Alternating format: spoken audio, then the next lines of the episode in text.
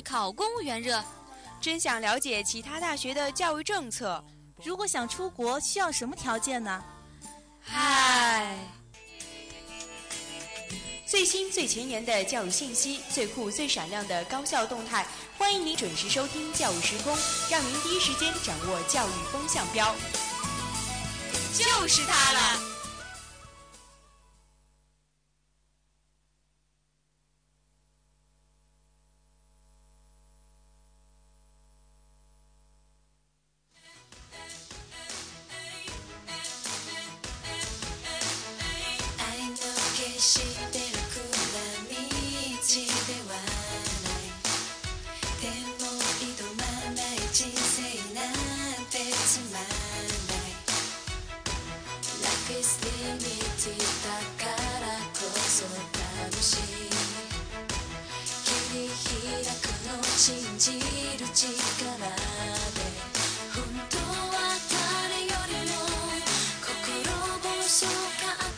好的，欢迎回到九五二的电波当中。那您现在收听到的是教育时空。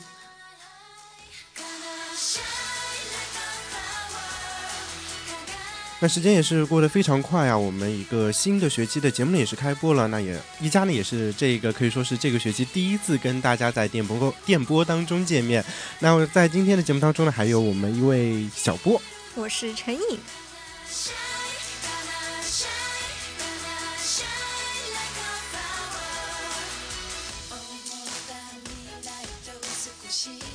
那在这里问一下我们的小波陈颖，你平常在生活当中，或者说在我们上课的时候，你在无聊的时候，你会干些什么？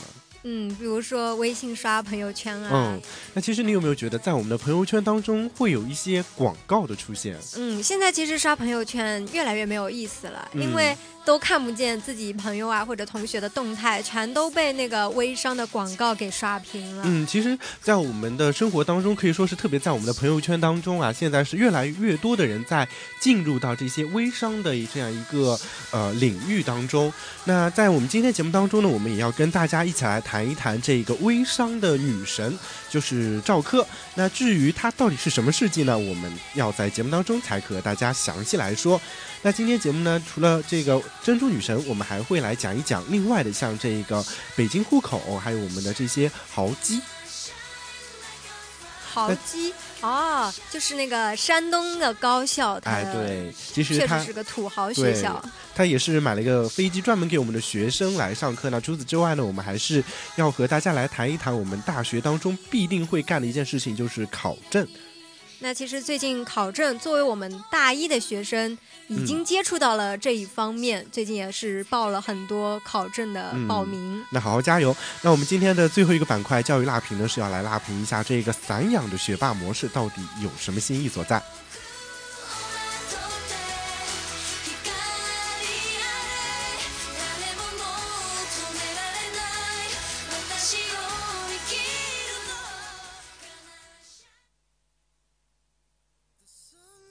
goes down, the stars come out, and all that counts is here and now. My universe will never be the same. I'm glad you came.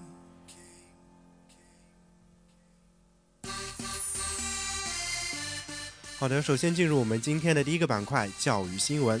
那刚刚在开始呢，也是跟大家提到了这个珍珠女神啊，赵柯。那其实呢，在一开始之前啊，我觉得。可能对于我们来说，对他的这些行为是不太喜欢的，因为他会在我们的朋友圈当中是不断的刷广告，特别是来推荐他的珍珠。那其实我们刚刚前面也是说到了啊，对他的这种感觉其实不喜欢。那除此之外呢，但是他的这个呃，现在已经是做的非常成功的了，而且之前他又刷了一次屏，不过这次不是广告，而是他的女神照片了，是吗？没有错。那是呃，他为什么到呃能够在我们的这个朋友圈再次刷屏呢？嗯。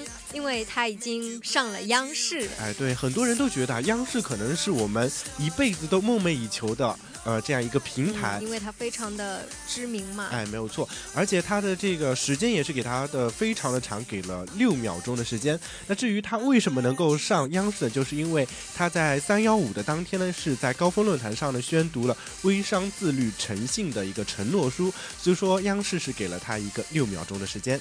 那其实他嗯，既然做了微商代表之后呢，也是参加了各种大大小小的微商峰会，常常还跟各路大咖坐在一起交流这些嗯营商之道吧，可能是。哎，没有错。那其实他现在又在忙碌了，呃，你知道他在忙什么吗？创业啊，不是，他是在忙的这个第一届的一个微商的一个，好像是全球的一个论坛。所以说，对于一个大四的学生来说，能够参与到如此高境界的也这样的一种活动当中，我觉得是非常有。这种让人非常气呃钦佩的这种感觉，而且他其实嗯不仅不仅是在创业方面非常的牛逼吧，可以说，对，他其实学识学习上面也是嗯非常不错，参加了省电子商务比赛还拿过一等奖，所以呢，终于非常多的原因，他才会被这个峰会确定为嗯微商代表，然后还上了央视。嗯，对，其实真的是一个非常励志的女生，因为她在她之前呢，曾经在这一条微商的道路上也是碰到了非常多的一些挫。挫折，像曾经被这个不良的呃供应商提供了一些假货，所以说也是砸了自己的招牌。对。但是现在呢，他又把自己的这些名声呢给找回来，重新立起了自己的口碑，所以说他真的是非常的厉害。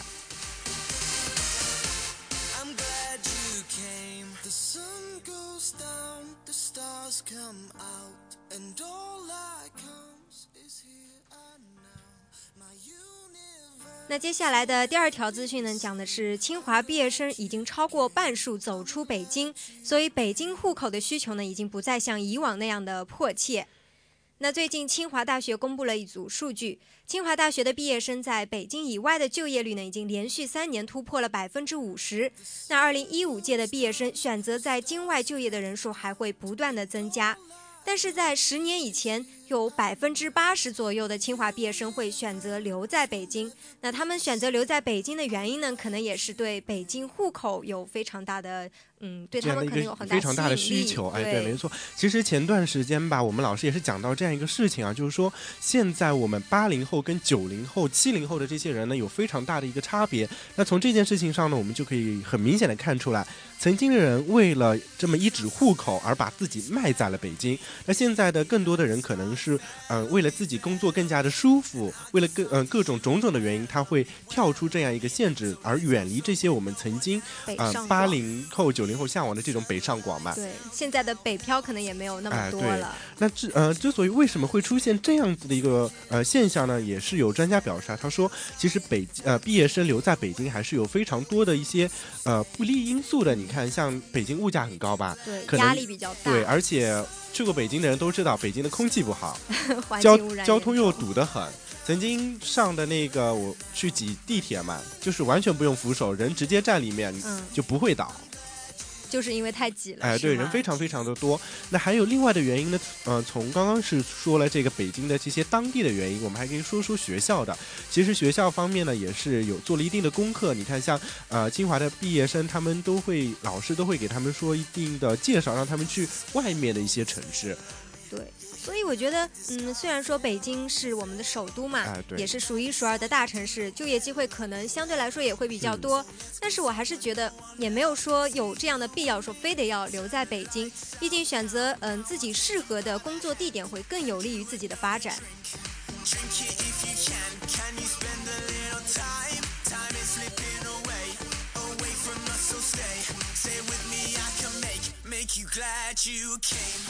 那刚刚在前面说到一个豪机啊，把我们的陈颖是呆了，吓懵了。对，其实豪机就是我们这个啊山东高校买的这个波音七三七的飞机，买来就是给这个学生上课的。那也是，嗯，这是一架退休的波音七三七杠三百的客机呢，是在山东滨州学院进行了组装。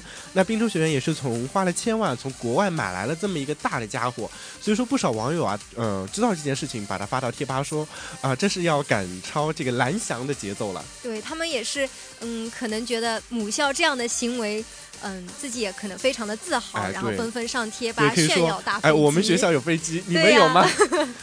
那其实除了这种，嗯嗯，怎么说炫耀之外呢，还可以说是有一种变废为宝的感觉，因为它毕竟是一家退休的老飞机嘛。如果真的堆在机场里面，它也只是一堆废铁而已，还占地方。对，现在买回来还能给学生们上课。那其实，在我们身边也是有这样的例子存在的。嗯，比如说我们的金华技技校哎，是吗？对，它有一他们就有火车头。那我们学校也有啊，你对啊，看，今年寒假的时候士改了这个对停车的一个候车亭，嗯，所以说变废为宝才是最好的。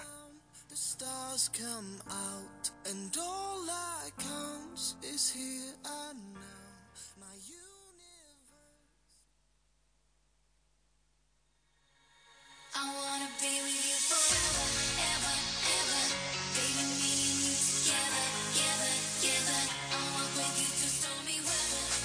其实我在上大学之前，包括我们寒假回家呢，家里的哥哥姐姐都跟我说是，嗯，要在大学里面积极的考证，把能考的证都考出来。那不知道一家作为一个大三的学长，这个证考的怎么样了？呃，其实我在大一的时候跟你是有同样的想法的，对呃，说要把这些证全都可以考出来。嗯，但是真的读到大三，发现其实不考也也这也就这样子吧。所以说，在今天的这个第二个板块教育视窗当中，要和大家来谈一谈这个考证的一个心态到底嗯是趋冷和更加的趋向理性化。对。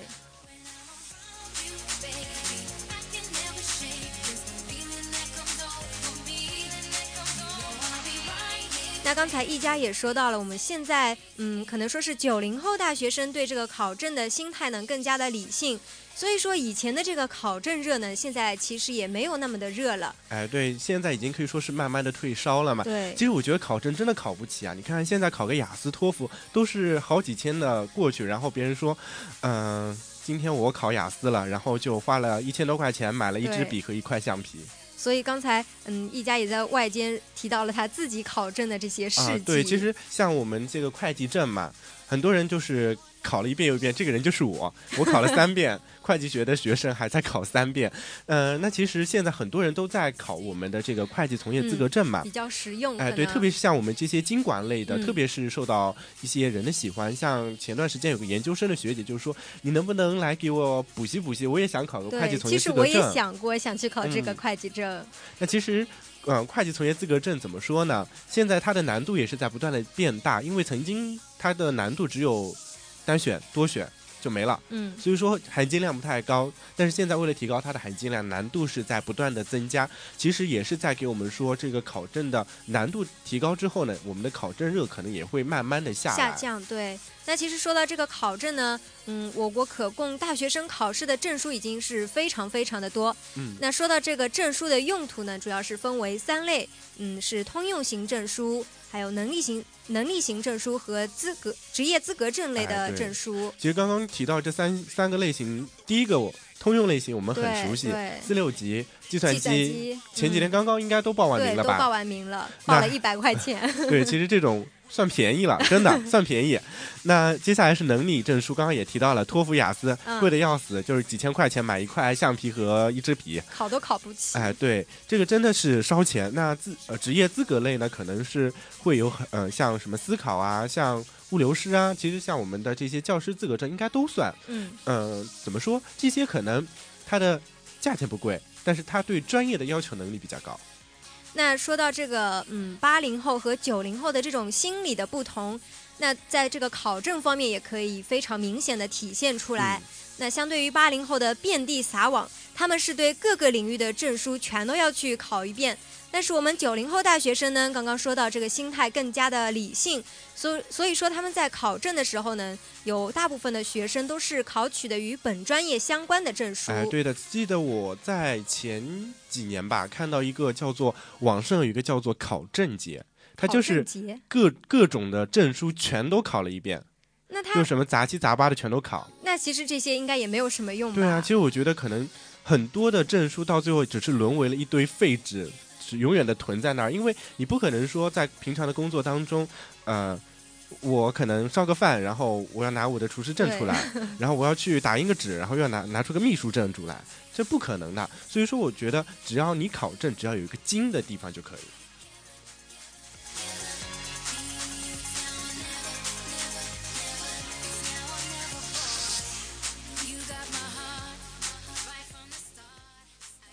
那刚刚说到的这个人考了那么多证，我们要来聊一聊他的考证的原因。那考证原因呢，主要是分为三个原因。第一个嗯就是增大就业机会，这相信这我相信应该是大部分人的初衷吧。哎，对，可能觉得好像，嗯、我除了这个毕业证书之外，嗯可能我什么北大啊、清华啊，像我的这种呃资格证书可能更多更好嘛，因为觉得嗯呃给这种单位留下一个我是一个全才的这样的一个形象。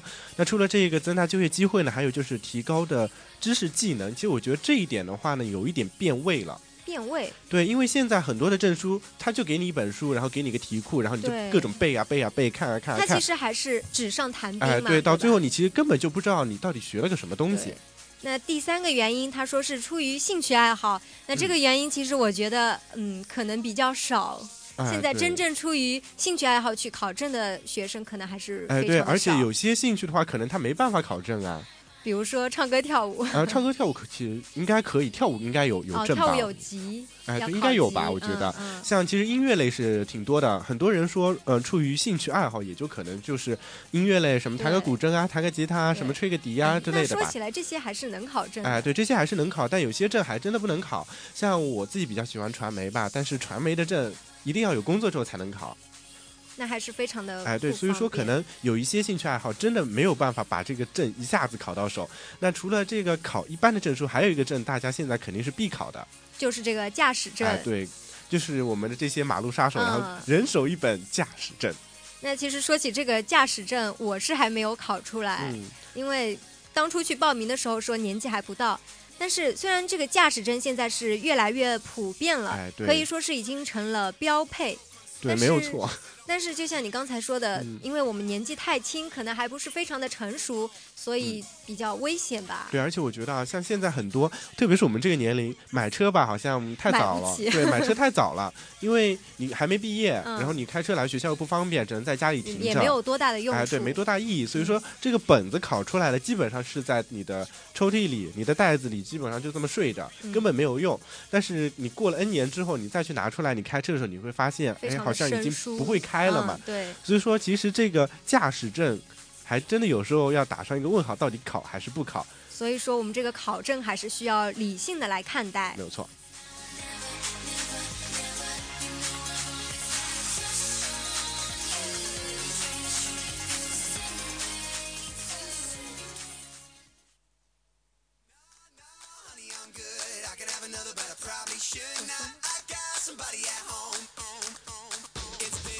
接下来进入我们的第三个板块——教育辣评。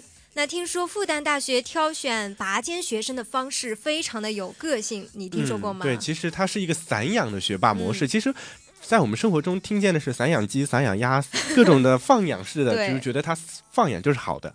那说到这个，他们的散养模式呢，就是他们选拔学生没有依据学习成绩的好坏，也没有依据他们各种高难度的定向测试，嗯完全是由学生自荐。对，其实我觉得它是一个完全的这种，呃，怎么说，自我推荐吧，对吧？毛遂，自荐。嗯，说起这个自荐呢，虽然是自己非常有自信的一种表现哈，但是我觉得这些同学的压力也是非常的大的。嗯，因为他们会就是说时不时给你来一个考试，然后嗯给你各种压力，说，哎，考得不好了，我是不是要退呢？你考得好，哎，我觉得可以继续待着。其实他就是靠这样一种方式，在一种做心理战的方式，让你不断的来锻炼自己。那其实，在我们的像初中、高中嗯之后，也会有这种啊、呃什么类似于的拔尖班的，像这个刚刚还在跟露娜说这个什么北大班，初中啊就搞了一个北大班。我觉得初中。你难难道真的决定你今后能去得了北大吗，于老师？这就像我们小时候想的啊，我以后以后要当科学家，对，还是你觉得现在可能吗？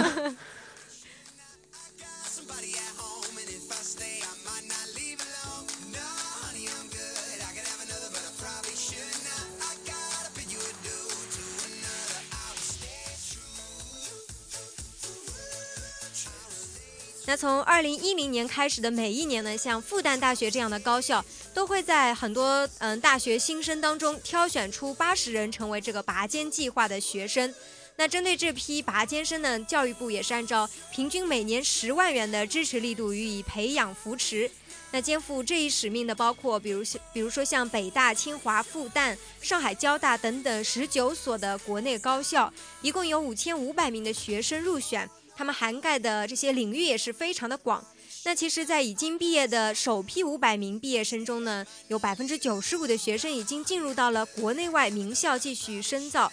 这些每一所学校呢，也都被赋予了充分的自主权。那这个自主权就体现在他们的拔尖生如何选拔、培养、经费如何使用等等，这些都是由学校自行决定的嗯。从刚刚的这个百分之九十五的学生当中，也可以看出啊，好像这个拔尖班其实这种散养模式还是挺好的，因为它，真的能够把那么多的学生给直接的给受对受益。很大。对，而且除了这个之外呢，我们的这个每一名新生也是被充分的赋予了这种自主的选择权。那其实撇开我们这些像高考这个分数啊，其实很多人觉得高考分数可能决定一生了，但是他不管。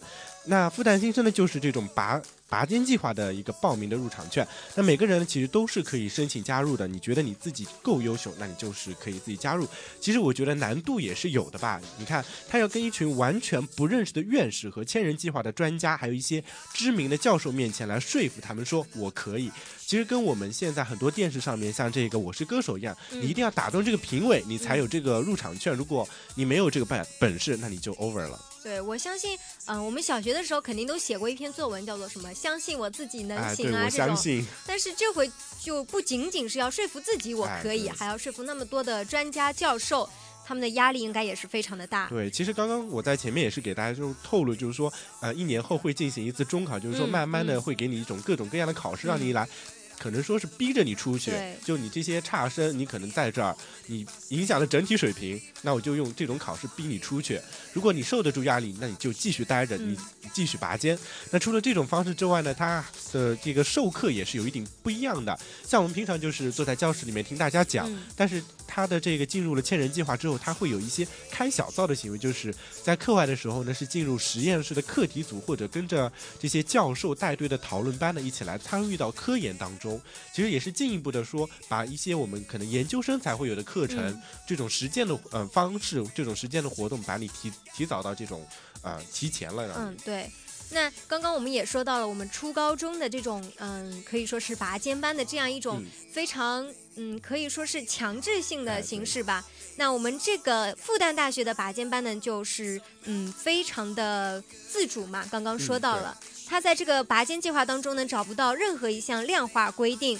也没有规定说，呃，一名学院、一名院士一定要带多少个拔尖生，也没有规定说，比如说，嗯，老师带拔尖生能获得多少的物质奖励，更是没有规定说，这个一名拔尖生他一定要发表多少篇论文才算是对得起国家的培养。嗯，其实像现在刚刚说的这么一大串跟我们现在的这个教学是挺像的。对，呃，一个老师你要评教授级别，一年要发多少文章，嗯嗯然后你要搞多少科研，你要，然后你要拨了经费，你要干什么干什么干什么，然后一大堆，但是它是没有量化规定，所以说它不会因为达到你这个标准而来培养这些学生，或者说是让这些学生成为一个伪的尖子生。所以说这个质量还是得到了一定的保证。哎，对，没有错。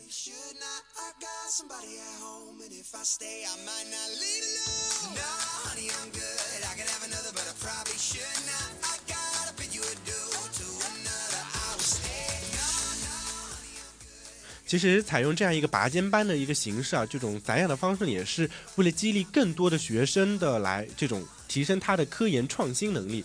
其实像培养这个大二就让他们进入实验室和独立的发表论文的学生，其实我觉得这个真的挺难的，而且嗯在我们的学校当中是不可能出现的。但是其实我们学院的老师也是非常的鼓励我们，从大一开始就嗯多写写论文啊，然后多发表一些嗯参加课题研究啊这哎些方面。对其实像学校里面这种，真的是可以说是老师也虽然说有鼓励你，但是到嗯最后可能真的你要找他指导的时候，他只是一个签个字的问题而已。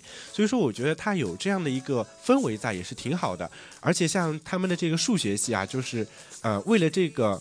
远超的这个拔尖计划的要求啊，他们是只有九十个在编的教师的院系，是开了三十个课程的课外讨论班，可以说是他们真的是为了培养这些尖子生拼了。非常的辛苦，哎对嗯，那其实讨论班原本只是一个针对我们这个尖子生这种课外营养计划，但是他们也是怎么说，在课余的时间也是给他们另外的学生进行辅导，让整体的这样一个得到提升所。以说就像我们刚刚说的，这个受益面非常的哎，广对。。那除此之外呢，还有一些另外的好处，像你看，让未来的科学家自己冒尖。那其实中国古话有一句叫做“师傅领进门，修行在个人”嘛。其实很多人他只是像我们现在。就是在课堂上听着老师在课堂上巴拉巴拉巴拉巴拉讲，然后我们知道啊这个写式的教写写学写，对可能真的你一年之后，或者说你大学四年之后，你拿到了大学本科的文凭，但是你真的脑子里有多少货呢？感觉自己没有学到什么哎。对，其实我觉得学了三年，学的是会计吧，但是这个你看对，你看从考证就考三回就知道，我真的没学到啥东西。其实我觉得他这个班真的是挺好的啊，而且你看，举个是呃那个例子来说啊，就是二零一零年这个刚刚回国不久的他们的一个化学系的教授，就是收了一个小徒弟，这个大二的学生达佩文。那这个女孩呢，就是通过她的拔尖计划进入实验室的。那她最后呢，也是获得了一个非常成功的一个啊、呃怎么说一种哎对。这种领袖能力可能在对对对，他这种领袖能力可能在我们的平常学习当中是真的很少，而且你的培养班也不可能培养出你这一种能力出来的。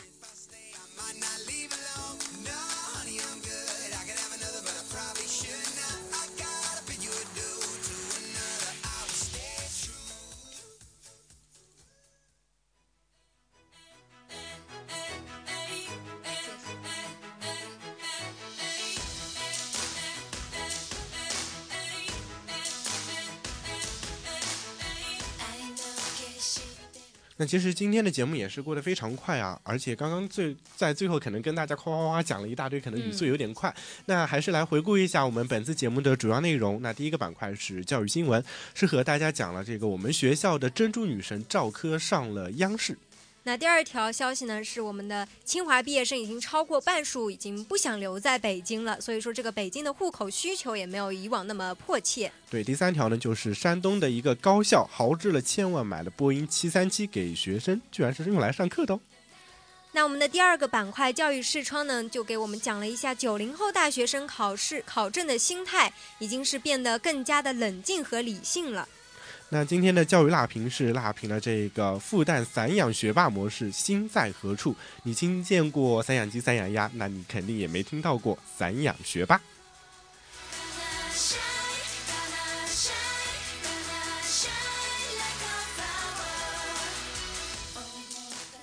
好的，那以上就是今天节目的全部内容。我是一佳，我是陈颖，我们下期节目不见不散。拜拜。